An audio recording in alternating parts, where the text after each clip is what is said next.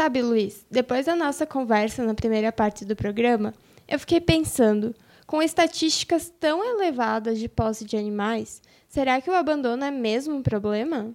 Infelizmente sim, Luísa. Segundo dados internacionais, há mais de 200 milhões de animais abandonados no mundo. E somente no Brasil temos 20 milhões de cães e 10 milhões de gatos abandonados. Nossa, isso dá mais de 30 milhões de animais abandonados só no nosso país. Que coisa mais triste! Pois é. Sem contar que o abandono quase sempre resulta em fome, sede, frio, parasitas, doenças, envenenamentos, atropelamentos e vários outros abusos. Depois disso tudo, é muito comum que esses animais acabem mortos, né? Sim, apesar de saber que o destino para a maioria dos animais abandonados é o sofrimento e a morte, muitas pessoas continuam abandonando os animais indesejados em ruas, praças, parques, portas de pet shops, ONGs com protetores ou em hospitais veterinários. Nas regiões mais pobres, além de essas pessoas terem a tendência de acumular animais, ocorre muito casos de abandono. Tem um senso comum de que as pessoas vão acabar acolhendo e vão cuidar desses bichos. Então acaba abandonando justamente nessas regiões que tem mais problemas, né? E aí gera superpopulação de, de cães e gatos, porque eles se reproduzem, né? Cruzam entre si e acaba de dois vira dez num piscar de olhos. Então fica difícil de controlar. Mas, Luiz, por que as pessoas abandonam seus animais? Segundo pesquisas nacionais e internacionais, as principais causas do abandono decorrem de mudanças de endereço, proibição do local de moradia, excesso de animais, alto custos de manutenção, ninhadas indesejadas, faltas de espaços, alergias, incompatibilidade com outros animais ou mau comportamento. Essas pesquisas também indicam que o perfil dos animais abandonados são adultos, não castrados e com problemas comportamentais, ou seja, animais que não foram devidamente cuidados pela família. Pois é, Luísa. Tudo isso decorre da falta de responsabilidade na adoção. Nesse sentido, é importante lembrar que a Declaração Universal dos Direitos dos Animais estabeleceu que todos os animais têm direito à existência e à integridade física. Essa declaração também determina que nenhum animal será submetido a maus tratos ou atos cruéis e que o abandono dos animais é um ato cruel e degradante. Não bastasse essa declaração, no Brasil temos a Lei 9605 de 1998, que determina os crimes ambientais e criminaliza maus tratos aos animais, sejam eles domésticos ou silvestres. Essa lei estabelece multa e penas de três meses a um ano de prisão para quem praticar maus atos aos animais. Mas o que é considerado maus tratos pela lei? Configura-se maus tratos quando há abandono, negligência, queimaduras, espancamentos, zoofilia, esgotamento de matrizes reprodutoras, promoção de rinhas, tráfico de animais silvestres e também caça ilegal. Então, quem negligencia seu animal, machuca-o ou abandona pode ser denunciado. Lembrando que qualquer um pode denunciar.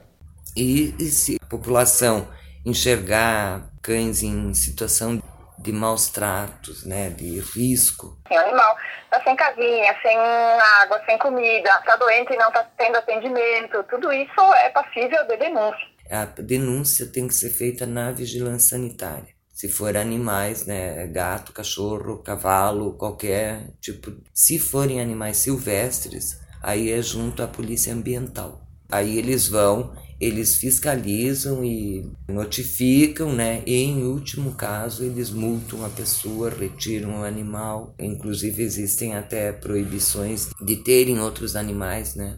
Tem que ligar e denunciar mesmo. A gente sempre orienta aqui, olha, eu não posso fazer a denúncia por você, porque eu não estou vendo, eu não tenho fotos. E outra assim, ó, quem denuncia, a princípio, não tem os dados divulgados. Mas, na maioria das vezes, é difícil descobrir quem abandonou os animais que estão vagando pela rua. Infelizmente, isso facilita o abandono. Aí temos números tão altos que configuram o abandono como um grave problema de saúde pública. Mas o que se pode fazer para diminuir essa grande quantidade de animais abandonados? Para resolver esse problema, é preciso, em primeiro lugar, reduzir os abandonos conscientizando as pessoas. Em segundo lugar, pode-se promover a adoção de animais de rua no lugar da compra. Outra ação essencial é o incentivo à castração. É verdade, a castração evita a reprodução desordenada. Faça as contas. Uma cachorra tem em média 10 a 15 filhotes por gravidez. Se esses filhotes continuarem se reproduzindo, serão 64 mil nascimentos em apenas 6 anos. 64 mil? Eu não fazia ideia que esse problema era tão grande assim. Pois é, Luiz, é um problemão que pode ser ainda maior nas gatas por causa dos cios mais frequentes. Por isso há tantas ONGs e projetos voltados à castração. Grandes ativistas, não só do Brasil, como em países de primeiro mundo, entenderam que só a castração vai diminuir os maus tratos, vai diminuir o abandono, vai diminuir as zoonoses nas áreas mais carentes das cidades. Então, a forma mais barata, até mais barata que a eutanásia, que não é permitida pela nossa Constituição, é a castração. É essencial. Não existe uma outra forma de resolver o problema que não seja o controle populacional, porque nascem muitos mais animais do que existem lares responsáveis para receber eles. Então essa conta nunca vai fechar. Enquanto continuar nascendo, nascendo, nascendo e não tendo quem acolhe esses animais, eles vão acabar ficando na rua, vão acabar morrendo. De cada 10 filhotes que nascem hoje, eu acredito que sobrevivam dois. Então vamos evitar o sofrimento desses animais, vamos evitar que eles acabam parando nas ruas. E mais importante ainda que a atuação das ONGs é a conscientização de cada um. Que nenhum animal nasce na rua eles são abandonados na rua por alguém que pegou filhotinho, talvez não pensou nos gastos, não pensou no tempo, não pensou nos cuidados necessários. Aí quando viu que a coisa não era bem aquilo, acaba indo pelo lado mais fácil para ele, mais difícil dos animais, que é dar para quem não cuida, amarrar no fundo de quintal, abandonar na rua. Então são coisas que a gente pensa que o controle populacional vai resolver. Além das questões de saúde pública, a castração também é muito importante para os animais. A castração ela é muito importante tanto para machos quanto para fêmeas. Primeiramente por questão de saúde, quanto questão comportamental. É, a gente recomenda que fêmeas, a gente castrando antes do primeiro cio, a gente consegue reduzir a incidência de tumores de mama em até 98, 99%. Quanto mais a gente vai esperando o tempo passar, o primeiro cio, o segundo cio, essa é, porcentagem vai diminuindo. Então o animal fica mais suscetível a apresentar alterações tumorais. Castrando as fêmeas, a gente também é, evita todo tumor de útero, tumor de ovário, infecção de útero. Por quê? Porque na castração a gente tira todo o sistema reprodutivo. Então, no cães também ela previne uma série de alterações, desde hiperplasia prostática, tumor de testículos, tumores perianais, hérnias inguinais além de auxiliar também na questão de comportamento. Por quê? A fêmea, toda vez que ela entrar no cio, ela vai apresentar comportamentos específicos de querer ir para a rua, querer cruzar. Cães de rua, machos, vão se sentir atraídos também, geralmente vão incomodar ao redor de casa. A questão do macho, a gente diminui também a questão de demarcação de território, principalmente quando a gente castra mais no início, antes dos seis meses, seis, sete meses. Ou seja, a castração tem diversos benefícios, pois previne diversas doenças, evita a gravidez e a reprodução descontrolada e ainda reduz comportamentos indesejados, como fugas e marcação de território. Mas será que tem alguma desvantagem? Os veterinários explicam que após a castração pode haver uma tendência a engordar e ao sedentarismo, mas nada comparado aos benefícios. Para os ouvintes que ainda estão preocupados, perguntamos aos veterinários sobre os riscos de um procedimento cirúrgico como a castração. Todo processo, procedimento cirúrgico, ele envolve riscos, porque tanto a castração de macho quanto a castração de fêmea tem que ser realizado sob anestesia geral. Mas atualmente é um procedimento bem seguro, porque na medicina veterinária as técnicas anestésicas estão evoluindo bastante. Então atualmente a gente já tem técnicas tanto de anestesia total intravenosa, anestesia inalatória, é, medicamentos mais seguros, que garante realmente uma segurança do animal durante todo o procedimento. Mas lógico que a gente tem que conhecer o local onde a gente está levando para fazer o procedimento. Conhecer se é um local realmente que garante é, a segurança do animal. Tem toda uma equipe preparada para isso, então uma equipe de anestesia, equipe de cirurgião, auxiliares. É, para a gente garantir que o procedimento não tenha riscos ou diminua o máximo possível riscos, a gente tem que garantir que a gente também está levando o, o, animalzinho num lugar seguro para fazer um procedimento. Em relação a, a, risco, né, depende muito do, do veterinário que vai fazer, do tipo de anestesia que é utilizada, né? Mas hoje em dia é um procedimento muito seguro, a recuperação excelente. Até aqui na clínica a gente já está fazendo a castração das fêmeas com uma técnica inovadora que é a videocirurgia, né? Diminuiu muito o tempo de cirurgia, o pós-operatório é mais tranquilo, os cortes da cirurgia são menores, né? ou seja, há risco da anestesia e das infecções que o animal pode adquirir se não for bem cuidado. Daí a importância de escolher bem o local da castração. Chapecó, há várias opções de clínicas que realizam castrações e também há projetos que favorecem a castração a preços populares. Ah, mas você está falando dos multirões de castração que ocorrem periodicamente, né, Luiz? Mas será que esse tipo de castração é seguro?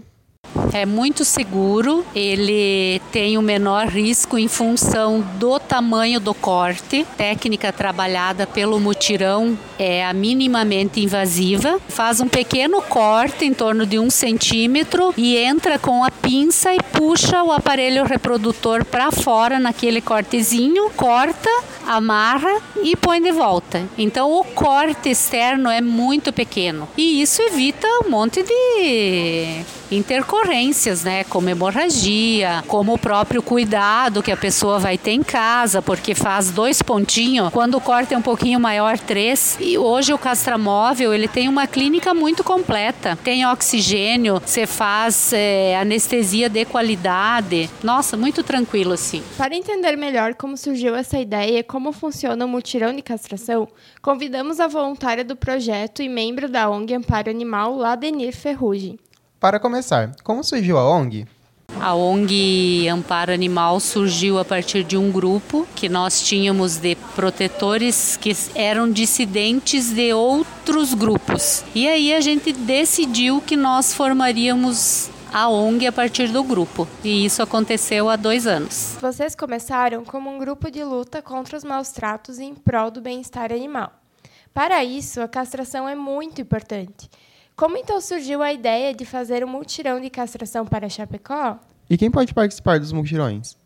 Ainda quando nós estávamos como grupo e não como ONG, nós tentávamos trazer o mutirão de castração para a cidade de Chapecó, mas enfrentamos muitas dificuldades. Vigilância sanitária, as próprias clínicas, CRMV, nada do que a gente levantava era possível. Há quatro anos nós vínhamos tentando trazer o projeto castração que existe em algumas cidades e nós apenas um ano e meio conseguimos trazer para Chapecó. O primeiro foi em dezembro de 2017. A gente fez em conjunto com o curso de medicina veterinária da UNO Chapecó. Não tínhamos ainda o castramóvel nessa época. Aí no mês de maio de 2018, o castramóvel já estava pronto e a partir daí nós começamos a trazer ele para Chapecó a cada 60 dias, mais ou menos. Então, quem pode castrar os seus animais no mutirão?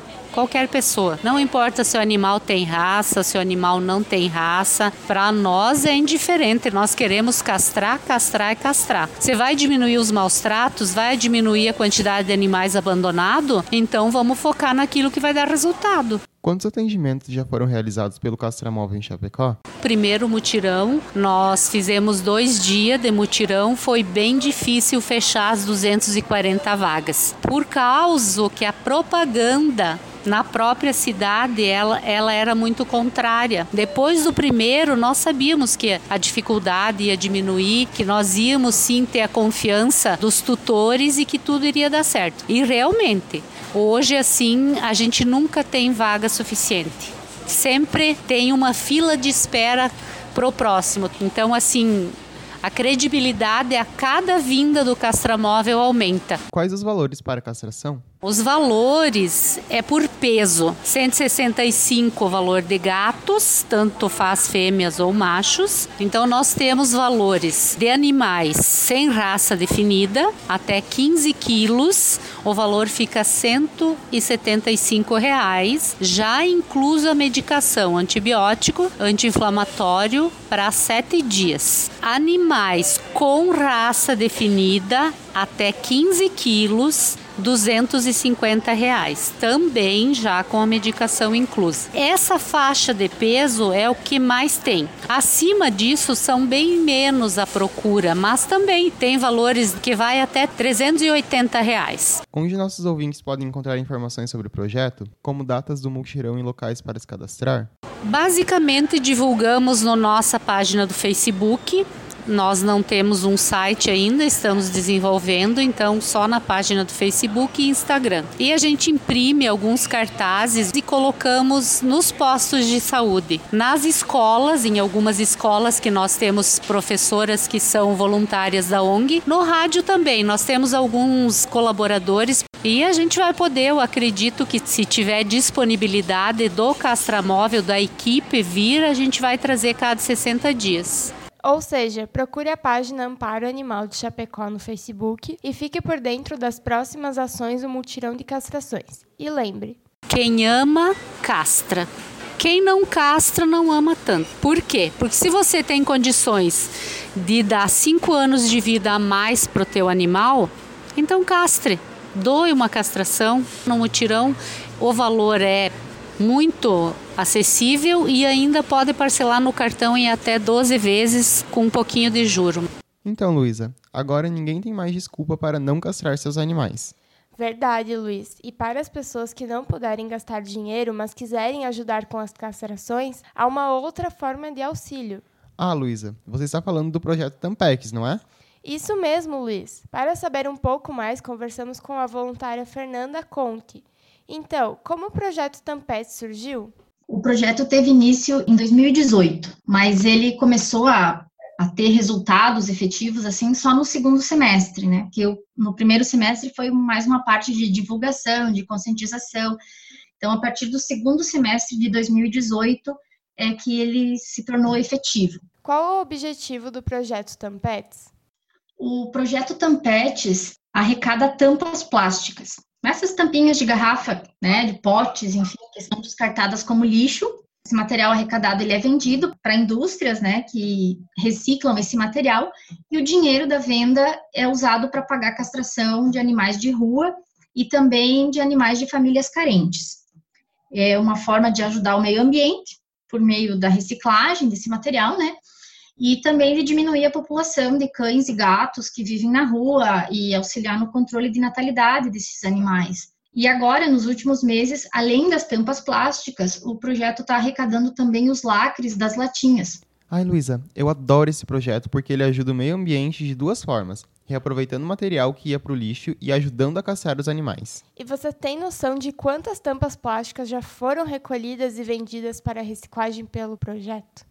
No ano passado, em seis meses, teve a, a arrecadação mesmo, foi cerca de 1.500 quilos de material e a gente conseguiu castrar oito animais. E nesse ano, que agora a gente é, tem dados até março, já foram castrados cinco animais e já foi recolhido quase 1.400 quilos. Onde são divulgadas as informações sobre o projeto e os locais de arrecadação? O projeto, ele basicamente é divulgado no Facebook, tem uma página do projeto Tampetes Chapecó no Facebook, e são divulgados ali os, os pontos de coleta, e aí também é feita, digamos assim, a prestação de contas, né? De quanto material que foi arrecadado, quanto que foi vendido, que valor que foi recebido, quantos animais que foram castrados. Então, quem tiver interesse em ter essas, essas informações, está tudo divulgado ali, bem transparente. Então, ouvinte, procure por Projeto Tampetes Chapecó no Facebook e encontre o local de arrecadação mais perto de você. E não esqueça que o IFSC Chapecó é um dos pontos de arrecadação. E aí, ouvinte? Que tal começar a guardar suas tampas em casa e trazer para o IFSC para ajudar nessa causa tão importante? Como as empresas ou escolas podem se tornar um local de arrecadação? Nossa principal forma de contato é a página do Facebook. Então, por ali a pessoa pode entrar em contato e começa a negociação, digamos assim, né? Dependendo do, do tamanho do local, se tem mais ou menos espaço para armazenar o material, é definido a frequência com que o material vai ser recolhido. Por exemplo, tem pontos que a gente passa toda semana para recolher, tem pontos que vai uma vez no mês, porque também depende de quantas pessoas entregam nesses locais. Depois das tampas recolhidas e vendidas, que animais são beneficiados pelo dinheiro arrecadado? São castrados cães e gatos, macho, fêmea, independente, com prioridade, assim, para os que estão em lares temporários, ou os que vivem nas ruas, né, tipo, os cães comunitários, principalmente, que as pessoas da comunidade adotam eles, né, então, para evitar que eles fiquem se reproduzindo, eles são castrados e devolvidos para a rua, e também os animais de famílias carentes. Por mais que eles tenham tutores, é, a gente entende que esses tutores não têm condições de castrar todos os animais. E como essas castrações são encaminhadas? Normalmente as castrações são feitas nesses mutirões, né? Os animais são encaminhados pelo projeto para esses mutirões. Mas também a gente tem alguns veterinários na cidade que são parceiros, né?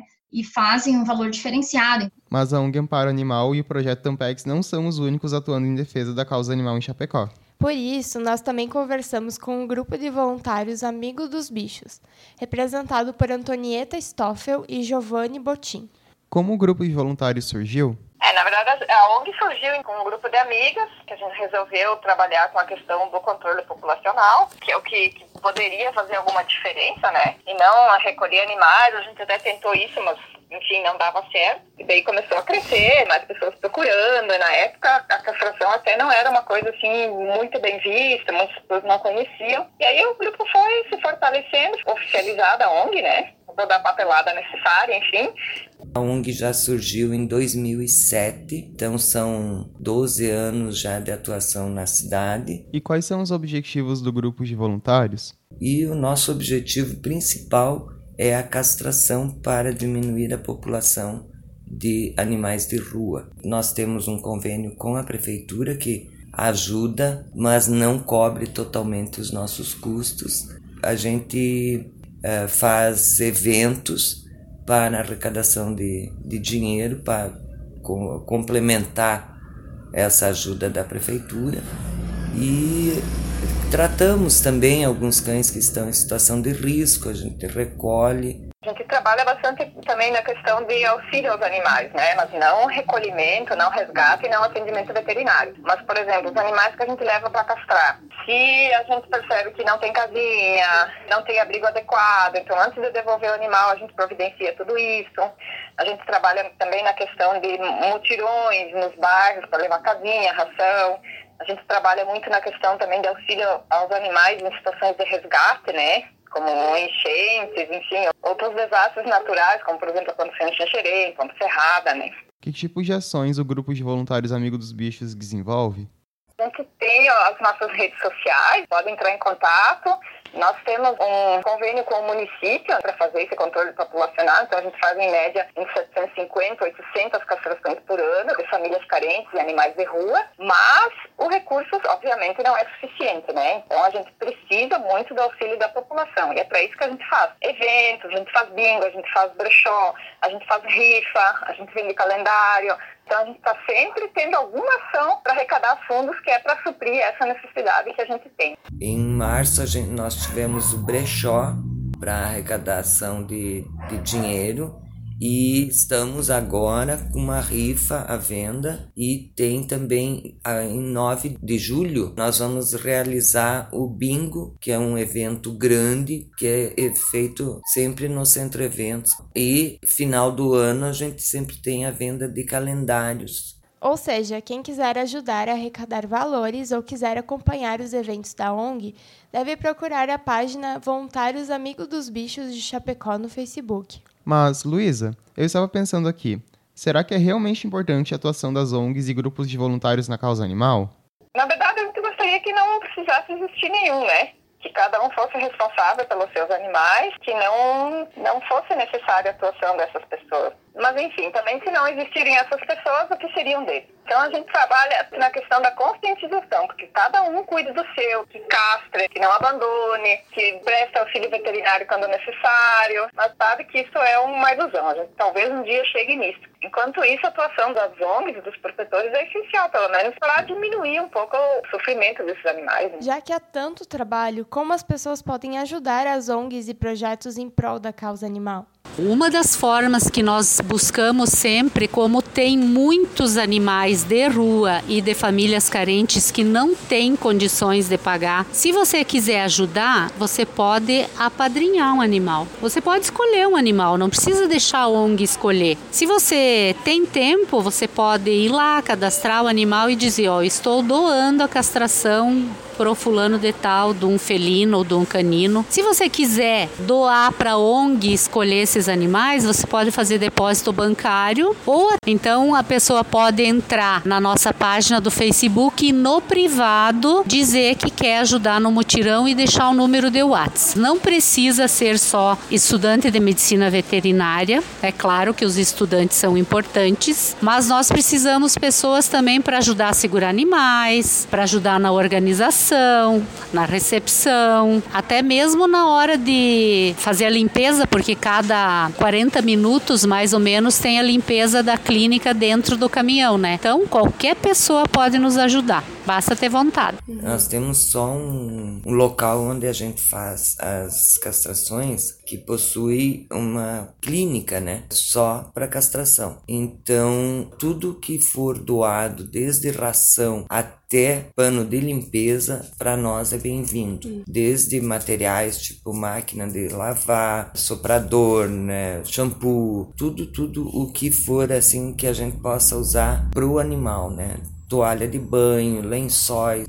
Então, qualquer ajuda, nem que seja comprando um número de rifa, tudo isso é uma maneira de da gente arrecadar recursos, né? Percebe-se que dá para ajudar com dinheiro e com trabalho voluntário, e também doando objetos e rações, ou recolhendo as tampas plásticas e os lacres de latinhas entregando nos pontos de arrecadação.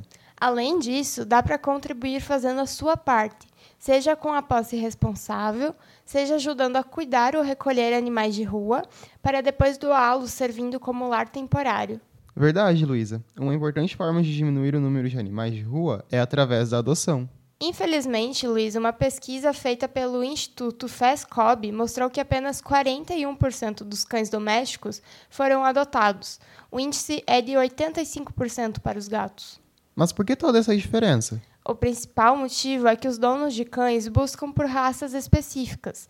Assim, cerca de 70% dos cães domésticos são de raça, enquanto entre os gatos esse número cai para 12%. Que triste ainda ver tanta gente preocupada com a raça dos animais e não com o amor que eles têm para dar. Para mudar um pouco essa visão, vamos ouvir duas histórias de adoção. Teto de sol ou de lua comida de quem lhe der, cama pelo chão da rua, aos pés de um poste qualquer, feito de gato e sapato. Foram momentos de muito choro, de muito questionamento. Tinha muito medo de não dar conta. Pipoca teve sinomose, uma doença contagiosa e que pode matar. Por conta disso, ela ficou tetraplégica, só mexe o pescoço. O estado dela hoje é outro. Ela engordou e interage com os cães da casa. As chances de Pipoca voltar a andar são pequenas, mas cada pequena melhora, cada pequeno movimento que ela consegue fazer é uma vitória para ela e para mim. A busca constante. Tortuguita tinha menos de dois anos quando foi resgatado por uma ONG, com fratura na coluna, após um atropelamento. Perdeu o movimento das patas de trás e não havia chance de recuperá-lo.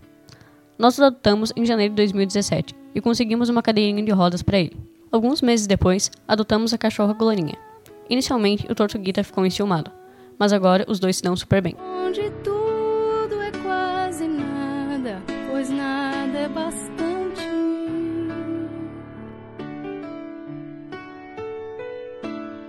Ouvindo essas histórias, Luísa, fiquei pensando: será que é necessário ter algum cuidado especial ao adotar definitivamente ou servir de lar temporário para um animal de rua?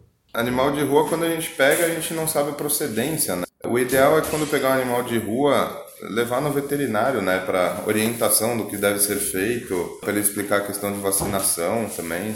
Mas o cuidado básico de qualquer animal também, pegar, vacinar, desverminar fazer um ato de amor aí, mas precisa ter uma responsabilidade também quanto aos cuidados da saúde. Se você não puder adotar, tente se tornar um lar temporário e ajude a doar esse animal.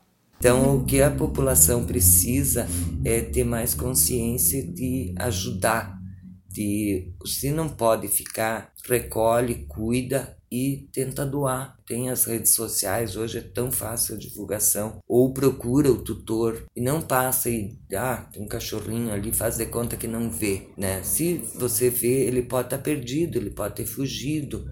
Quando a pessoa resgata na rua, essa pessoa ela tem que ter consciência que ela vai ter que assumir os cuidados desse animal, né?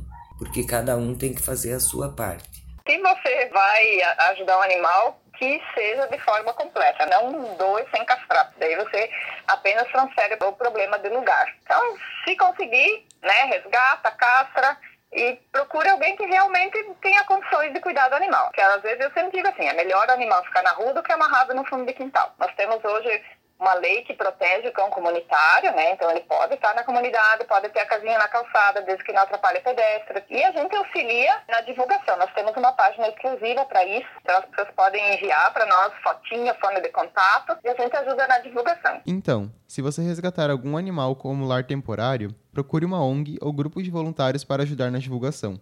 Use suas redes sociais ou uma das páginas ou aplicativos sugeridos nas nossas indicações. Se você não puder ser lar temporário, transforme o animal de rua em um cão comunitário e garanta pelo menos água e comida para ele.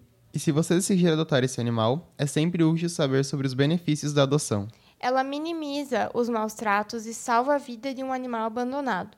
Além disso, desencoraja o comércio e a fábrica de filhotes, possibilita que outros animais sejam resgatados das ruas e ainda te dá um amigo peludo.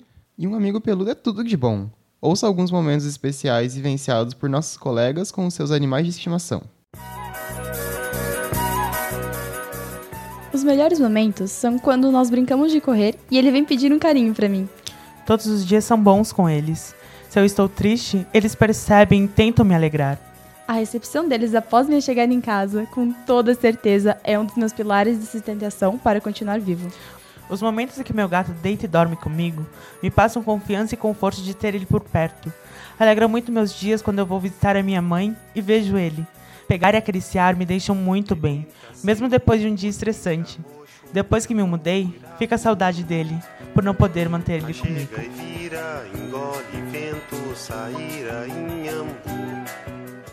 Eu concordo, Luiz. Todos os momentos que podemos passar com nossos animais de estimação são especiais. Eu também, Luísa. Por isso vamos terminar logo o programa, que eu quero voltar para o meu amiguinho peludo. Tá bom. Mas antes de acabar, a gente precisa agradecer aos veterinários das clínicas Pet House e The Dogs que nos ajudaram no programa de hoje. E também aos voluntários das ONGs e projetos de Chapecó, que fazem muito pelos cães abandonados e pelos animais das famílias carentes. A todos que colaboraram com esse programa e trabalham pelo bem-estar animal, muito obrigada. Vamos embora, companheiro, vamos.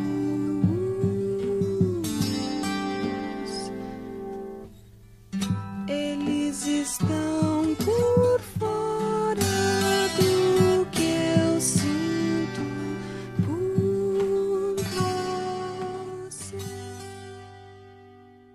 E essa foi mais uma edição do programa Juventude em Pauta.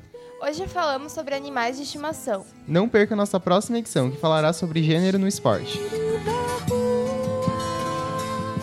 Produção, direção e conteúdo, professora Amy Lunardi, Luísa Reben, Luiz Fortes e Everton Rafa. Gravação, edição e mixagem, professora Amy Lunardi, Eduardo Davi Daniele. Participação especial, veterinários Fábio de Mello e Cauê Posse e as voluntárias Ladenir Ferrugem, Antonieta Stoffel, Giovanni Botim e Fernanda Conte.